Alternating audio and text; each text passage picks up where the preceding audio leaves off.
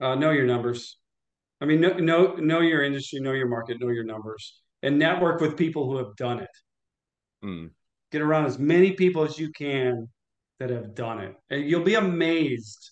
Because I was amazed if you can just go out and and ask people. Said, "Hey, I'm getting into this. You you got time to talk about it?" Most people are going to pay it forward, and you can learn a ton. So so you know, I use LinkedIn as a tool for sure, ton. I mean, I think that's how we got hooked up. Yep. I think, Oh, right? Yep. Yeah, yeah. So it's a, it's a great tool. I mean, I mean, and and don't kid yourself about your margins. Like, don't be like, well, I can do this, maybe this. It doesn't matter if it's here. No, man, make sure it's where you need it to be in order to be profitable.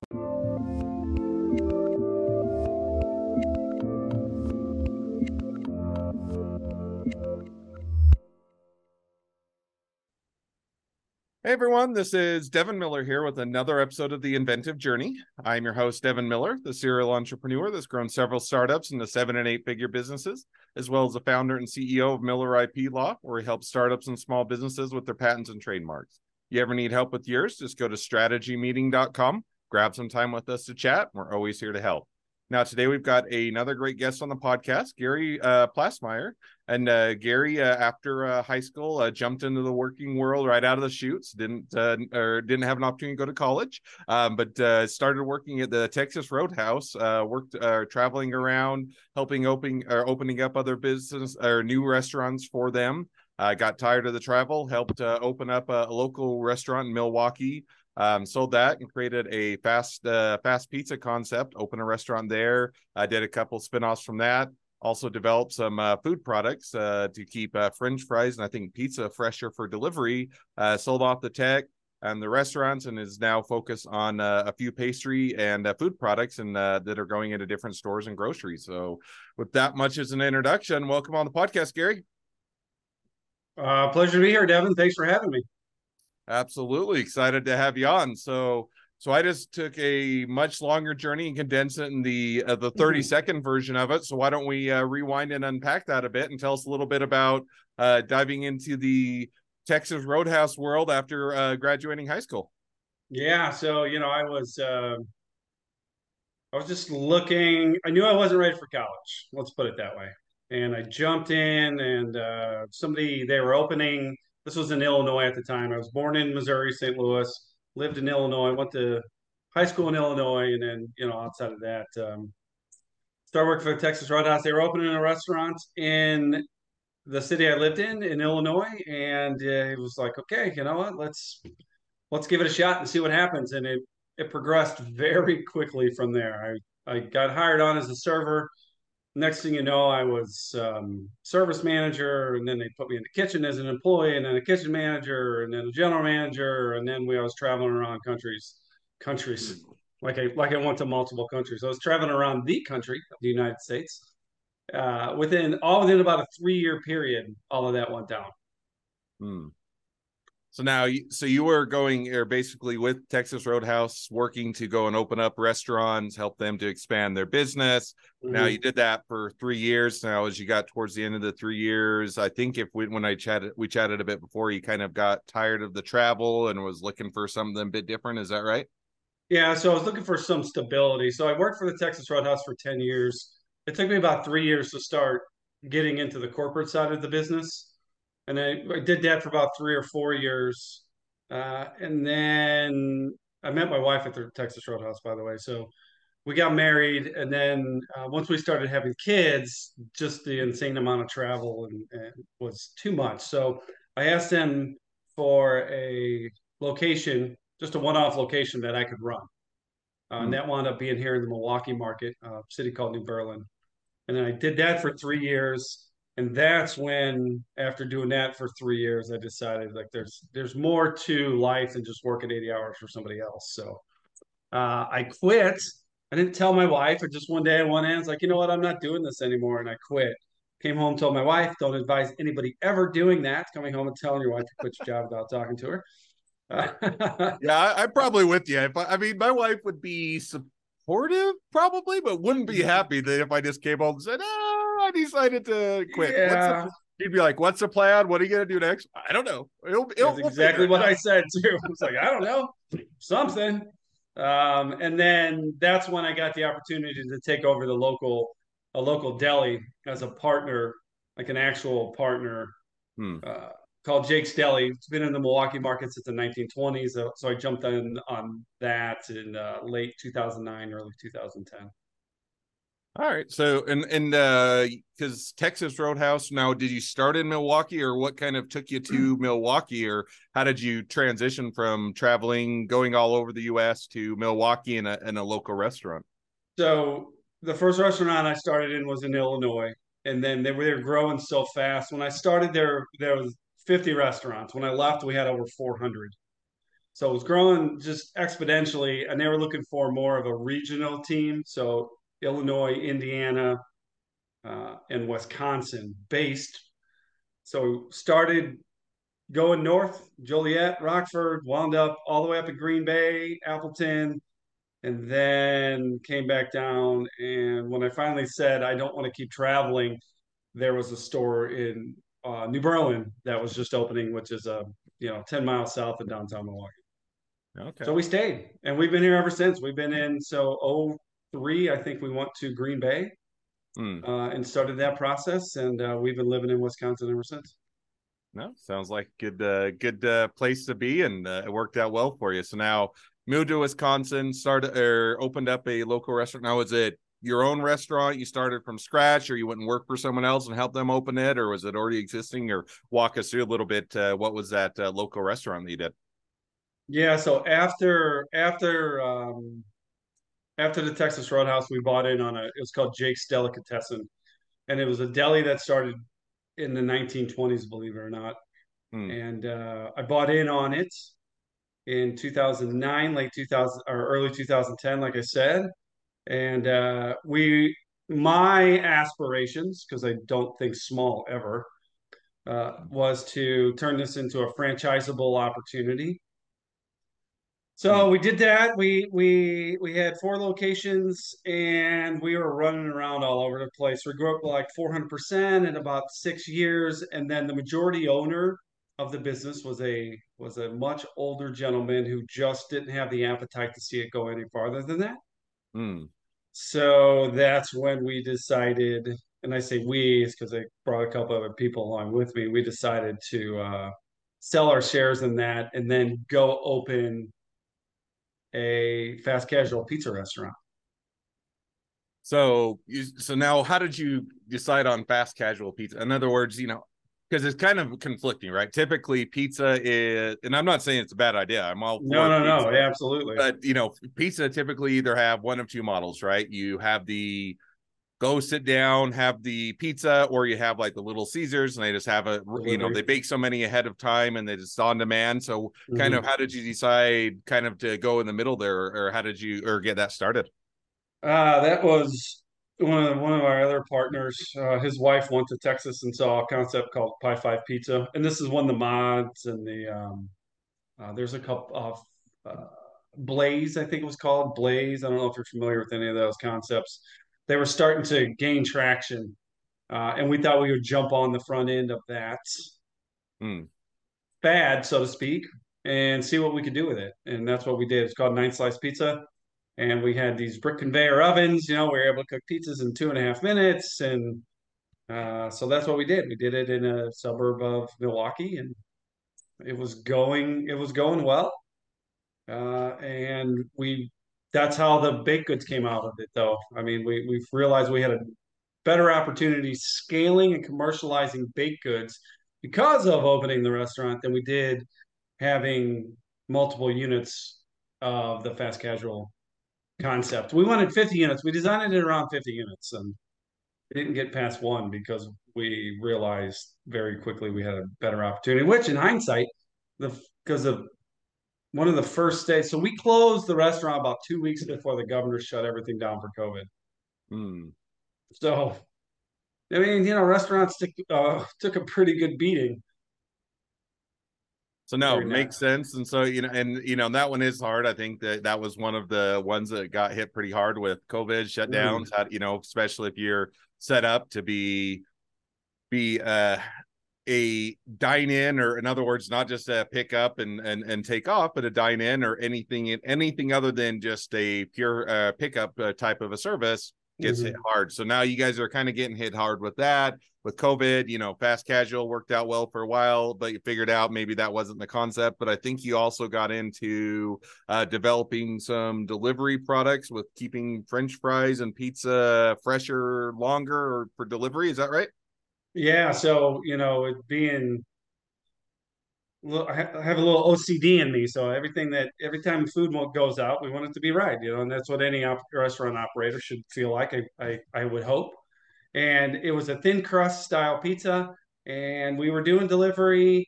When thin crust pizza is delivered, everybody knows it's just a different texture when you get it. Just the nature of the product. As much mm. as you want to try to keep it crispy, it's very hard to do. So I was getting frustrated and I was doing some of the deliveries on my own because I wanted to get the consumer feedback. What are they seeing? Why are they seeing? How are they seeing? What can we do to improve? So I, I took it upon myself and I was somewhat of a mad scientist in the back of the restaurant. Uh, just plugging in, I had little little styrofoam boxes and I had thermometers and I had dehumidifiers and I mean people were looking at me like what is he doing I knew what I was doing. I think I knew what I was doing. Uh, my employees definitely like, okay, well, we're just going to let him do his thing. And what I what started happening was I was figuring out how to pull moisture out of a delivery container. And when I say delivery container, it's not what the actual pizza goes in the pizza box. It's what you put the pizza boxes into. So pizza bag or mm. or whatever Grubhub has, right?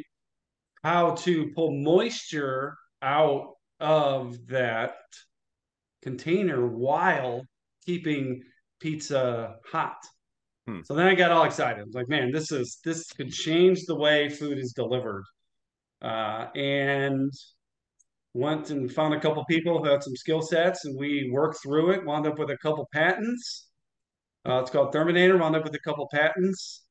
Uh, and I mean, we we figured out we figured out how to keep pizzas crispy and fries crispy uh, during delivery and we got the attention of some very big companies very quickly. Hmm. And um, you know, we um, I had a decision to make. You know, we haven't talked about the bakery yet. I had a decision to make because I'm not Elon Musk and I can't run two companies at one time. I don't know why you would want to. I'll be honest. After going through everything, right? So it's like, look, we either focus on this technology or we focus on on the bakery products. And the bakery products were more about you know legacy and and family and just there was more meaning to it. Mm. and this technology was just like well i mean it was more uh, money driven and there just wasn't a lot of real meaning in it. I mean i'm not a guy who who you know focuses on businesses to go and be a billionaire you know, the, yeah, the money's great. Don't get me wrong. I like to have nice things. Everybody likes to have nice things. At the end of the day, that's not my motivator. My motivator is to do something that changes people's perspective either on on what they're doing or how they're doing it. And uh, you know, big company came along and they said, "Hey, this is a good idea. We're willing to give you X for this with with a little bit of royalty." So we said, "Okay, hmm. go ahead."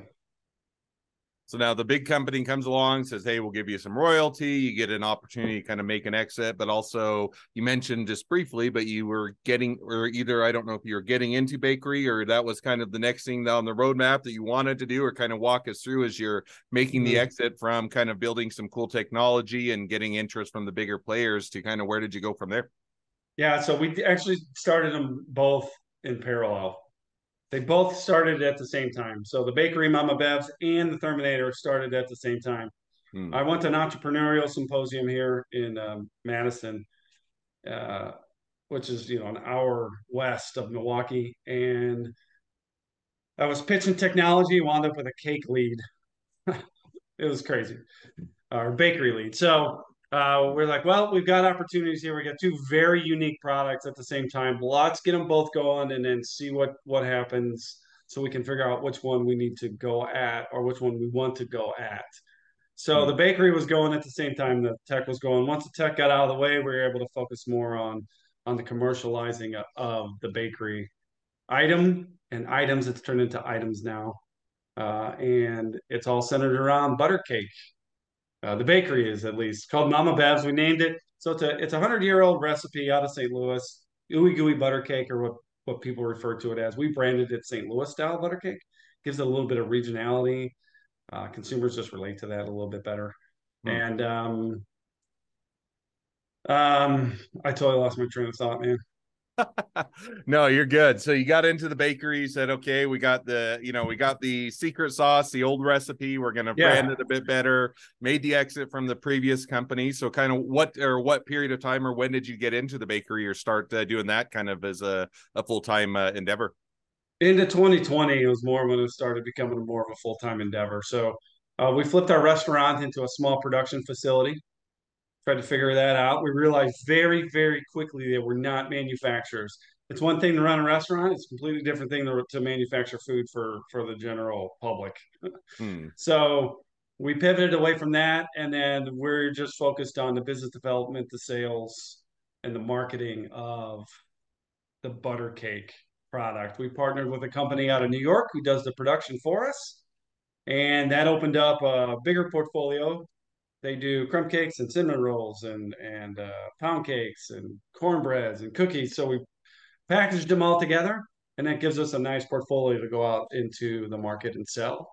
Uh, and with the butter cakes being so unique, everybody we always get a second conversation with a buyer, which is cool. I mean, you don't see that very often, especially in the baking industry. I don't know if you ever go into a grocery store bakery and you're like, man, how many ways can they make a cupcake? How many ways can they make a donut?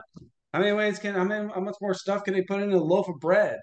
Hmm. Uh, ninety-nine percent of people have no idea what butter cake is, so that's why we got a lot of traction with it very quickly.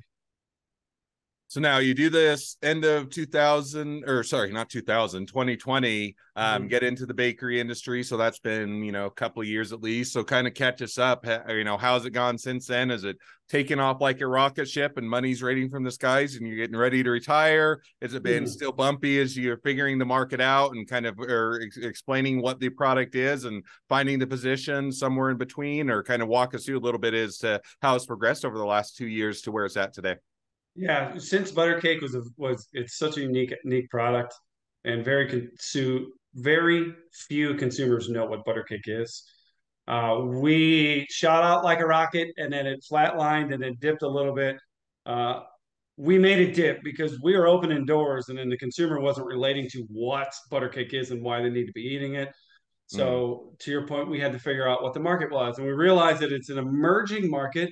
There are companies that are are dabbling with attempting to grow butter cake uh, as part of their portfolio. So we did a bunch of focus groups. We took all the consumer consumer feedback, all the all the customer feedback, and we lumped it uh, into what we're currently doing now. And all that just happened. I mean, you know, we're about three months out of okay. We know what we have to do, how we have to do it, where we got to go, and and how we need to get to the consumer. So um, we're going to, we have channels with grocery in private label. Hmm. Grocers, just a quick FYI here, they all want to get to 50% private label total sales in their stores by 2025. Hmm. So we got a nice opportunity with there. Gives us a gives us a nice uh, revenue, uh, foundational revenue to build off of, and then we're going to push the Mama Bev's brand to the uh, experiential high-end gift-giving e-commerce space. So you can get a lot more, you get more bang for your buck on our end, at least it's margin-wise, hmm. doing that because it the food and beverage CPG space is tough. If you go into a grocer as a brand and you want to be your own brand, I mean, they get you for these marketing expenses and distribution expenses and I mean, you name it. By the time you start with a 60% gross margin, if you're doing a good job, you have 5% left over at the end of the day. Whereas you go in with a with a private label, then all of those extra fees go away and they just want to put their label on it, and sell it. So you wind up tripling your margins. And then on e-commerce, people are way more willing to spend 20 bucks on a cake, whereas in grocery, they're looking at you like you're crazy if you try and get eight bucks out of them. Interesting. So very interesting journey, man. Going from a restaurant tour to trying to figure out the, the food and beverage consumer packaged good space, it's like Sounds it's, like it's it's a- been a tough. much different world. Yeah. So now one question I had because you know, so do or where do you guys, you know, maybe kind of because you hit on it, you know, you can go or private label and it makes it so Mhm. you can get better margins. You can also go e-commerce and uh, you know, people are willing to pay a bit more, or you know, it's probably to do with they're not looking at 20 different things saying this one's eight dollars, this one's twenty dollars. What's the difference? And so you can kind of uh, build a bit more Mhm. of a a following and and get uh, more of a, a connection with them. So where do you guys kind of see things headed in the next six to twelve months as as you continue to grow? Well, um, since we partnered with the company out in New York, Sprout Creek Bakery, uh, we're, we're going to figure out how to merge slash combine the two uh, companies. It's going to make it make it make it north of a ten million dollar entity. Hmm. And then we see the e-commerce getting to you know anywhere between two to three million dollars over the next four years. Uh, we're already engaging with private label with the butter cake uh, and then the Sprout Creek Bakery SKU. So, I mean, our ultimate goal is to get acquired, Hmm. be done, get acquired. I mean, you know, I uh, four to six years we're looking at with this timetable that we have now. Uh, Sprout Creek's only about three years old as well, and we got introduced to them. We're trying to do the same exact things, just on different ends of the co- of the country. Interesting. uh, and they have manufacturing skill set and we have sales and marketing skill set. So it's a very symbiotic relationship. And all we want to go out and do is be successful. I mean we've both been through some painful exits. We've both been through some not so painful exits. It's just about getting to that the final exit i guess you want to call it uh, so we can go out and just start enjoying li- our lives a little more instead of always running at the next mountain to conquer Then you can, then you can retire to that uh, island or private island. Now, I always say private island. Uh, Typically, if I when I retire, I want to go uh, in the mountains and live at a cabin. So whichever way Oh. you want to go, it's uh, Nice. very- I think I'm more of a private island kind of guy. Fair enough. I, I I don't think either of them are bad options, so I'll take either if if the, if they're offered to me. But right, uh, right, absolutely. no, it sounds like a, a great direction that uh, you guys are headed, and a, a lot of opportunity uh, yet in front of you. So, well, now as we've kind of uh, reached towards uh, the present day of the journey, it's always a great time to transition to the two questions always asked at the end of each episode. So we're going to jump to those now. Sure. So the first question I'd like to ask is: Along your journey, what was the worst business decision you ever made? and What'd you learn from it? Worst business decision I ever made was getting involved with family. Hmm. And I learned that nobody is immune to the emotions that come out of a business when you relate family to it. You might think it's good, you might think it's great. It just, it, did- you know, it just, it doesn't work. And it was working for a long time and then it stopped working. And uh, if I could go back and do that over, I definitely would. As far as more of a business aspect of things, it's making sure that uh, you have enough margin built into whatever, whatever uh, vertical or whatever category or industry you're trying to get into. Man, know your numbers inside and out, and be about eighty percent of the way there. You don't need to be hundred percent of the way there because you're going to learn along the way. If you wait till you're hundred percent of the way there, you'll never launch. No, and I and even if you even I don't even know how you get a hundred because I I've, I've done businesses for a while and I, I still don't know that I feel like I'm hundred percent there even for Oh. businesses that are well established. So, but I think that if you can get a good portion of the way there, you can get it reasonably solidified and have that plan and have that all in place. Then it's a Mhm. good time to to jump in. So I think that's you know, and I I, I reflect back to working with family and you know I think that there's a, a trade off there, right? So in the one sense, working with family you know who you're working with you have a relationship of trust or at least you do in, in the beginning and you know yeah and you and you can know their you had a relationship for a long time you know their strengths you know their weaknesses but by mm-hmm. the the same token it's different when you know you are going home after work and you see the same people or you see them on the weekends or you see them at family events and it just changes that dynamic so i think that there's kind of that trade-off and sometimes it works out well and a lot of times you learn the hard way that it's better just to stay family and, and keep family and business separate so i think that definitely makes sense Yeah, and even if you do, you know, if you're getting into the fundraising spot, even if you do a friends and family round, you Mm, know, just be careful, especially if you get a like, you know, a well-off uncle who wants to dump a bunch of money and they may think like, yeah, don't worry about it. It's all good. You know, I've seen it more often than not come back where these people just, you know, lose their minds when it goes south. And, you know, most businesses don't wind up making it. So that's true. Yep. I'm, I'm right there with you. So it's a, a good, easy mistake to make, but a, a great uh, one to learn from. Yeah. Second absolutely. question. Second question now that I like to ask is so now if you're talking to somebody that's just getting into a startup or a small business, mm-hmm. what would be the one piece of advice you'd give them? Uh, know your numbers. I mean, know, know know your industry, know your market, know your numbers, and network with people who have done it. Mm. Get around as many people as you can that have done it, and you'll be amazed. Because I was amazed if you can just go out and and ask people. Said, "Hey, I'm getting into this. You you got time to talk about it?"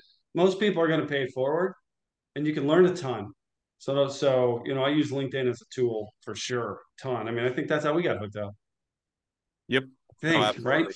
Yep. Yeah, yeah. So it's a, it's a great tool. I mean, I mean, and and don't kid yourself about your margins. Like, don't be like, well, I could do this, maybe this. It doesn't matter if it's here. No, man. Make sure it's where you need it to be in order to be profitable at the end of the day. And if it's not, then you got to figure out how to get it there. Not, well, I'm going to lower it. How do I get it there? What do I got to tweak, change, before I can actually launch and, and really make some money with this thing. Because it's all, I mean, business, you need energy, you need excitement. It's all about the numbers at the end of the day, though. No, I'm right there with it. And, you know, I think it's one where, you know, the other one that I always hear that kind of goes along with that is, well, we'll make it up in bulk. Yeah, we have terrible oh. margins. We only ha- we only make three percent, but when we hit that fifty million dollar mark, we'll be great. Right. I think that you know, setting it up that the only way you're ever going to be profitable is if you're a ginormous, huge business that does so much money that you, you know, that it's uh, unfathomable probably isn't the best plan to start out with. And it's, I get where you get there, but I think that to your point, knowing your numbers, knowing where you need to be and how you're going to get there sets you up for a lot or a higher likelihood of success. So I think that's a great takeaway. Yeah. And especially if you're going to be in the fundraising world too, right now, if it's something you want to do for your business, you know, it's, you know, totally up to you, obviously, at the same time. The more buttoned up you are on the financial end of this and showing profitability sooner rather than later, it's going to help. It's the one of the hardest times to raise funds ever. So all mm-hmm. they want to see is how they're going to make money and if you're making money right away. Yep. No, I think that's a great takeaway, great piece of advice. So well, now as we do wrap up, if people want to reach out to you, they want to be a customer, they want to be a client, they want to be an employee, they want to be an investor, they want to be your next best friend, any or all of the above, what's the best way to reach out to you, contact you, find out more? Yeah, go to LinkedIn. I mean, I spend a ton of time on LinkedIn. So, you know, look up Gary Plassmeyer. There's probably not a lot of Gary Plassmeyers on LinkedIn. And awesome. um, I mean, our everything else is changing. So go to LinkedIn, find me there. You know, the website, all that stuff's changing. Um, it's best place to find me. Awesome. Well, I definitely encourage people to reach out, support a great, uh, great business. If nothing else, uh, make a new best friend. So, with that, thank you again for coming on the podcast. It's been a fun. It's been a pleasure. Now, for all of you, the listeners that are out there, if you have your own journey to share and you'd like to be a guest on the podcast, we'd love to have you. So just go to inventiveguest.com, apply to be on the show. A couple more things as listeners, make sure to click share, subscribe, leave us a review. Helps us to reach even more startups and small businesses to help them along their journey to success. And on that note, if you ever need help with your or uh, help along your journey with patents, trademarks, or anything else with a startup or a small business, just go to strategymeeting.com, grab some time with us to chat. We're always here to help. Thank you again, Gary, for coming on the podcast and wish the next leg of your journey even better than the last. Appreciate it, Devin. Enjoy your weekend. And yes, I will. It's going to be awesome.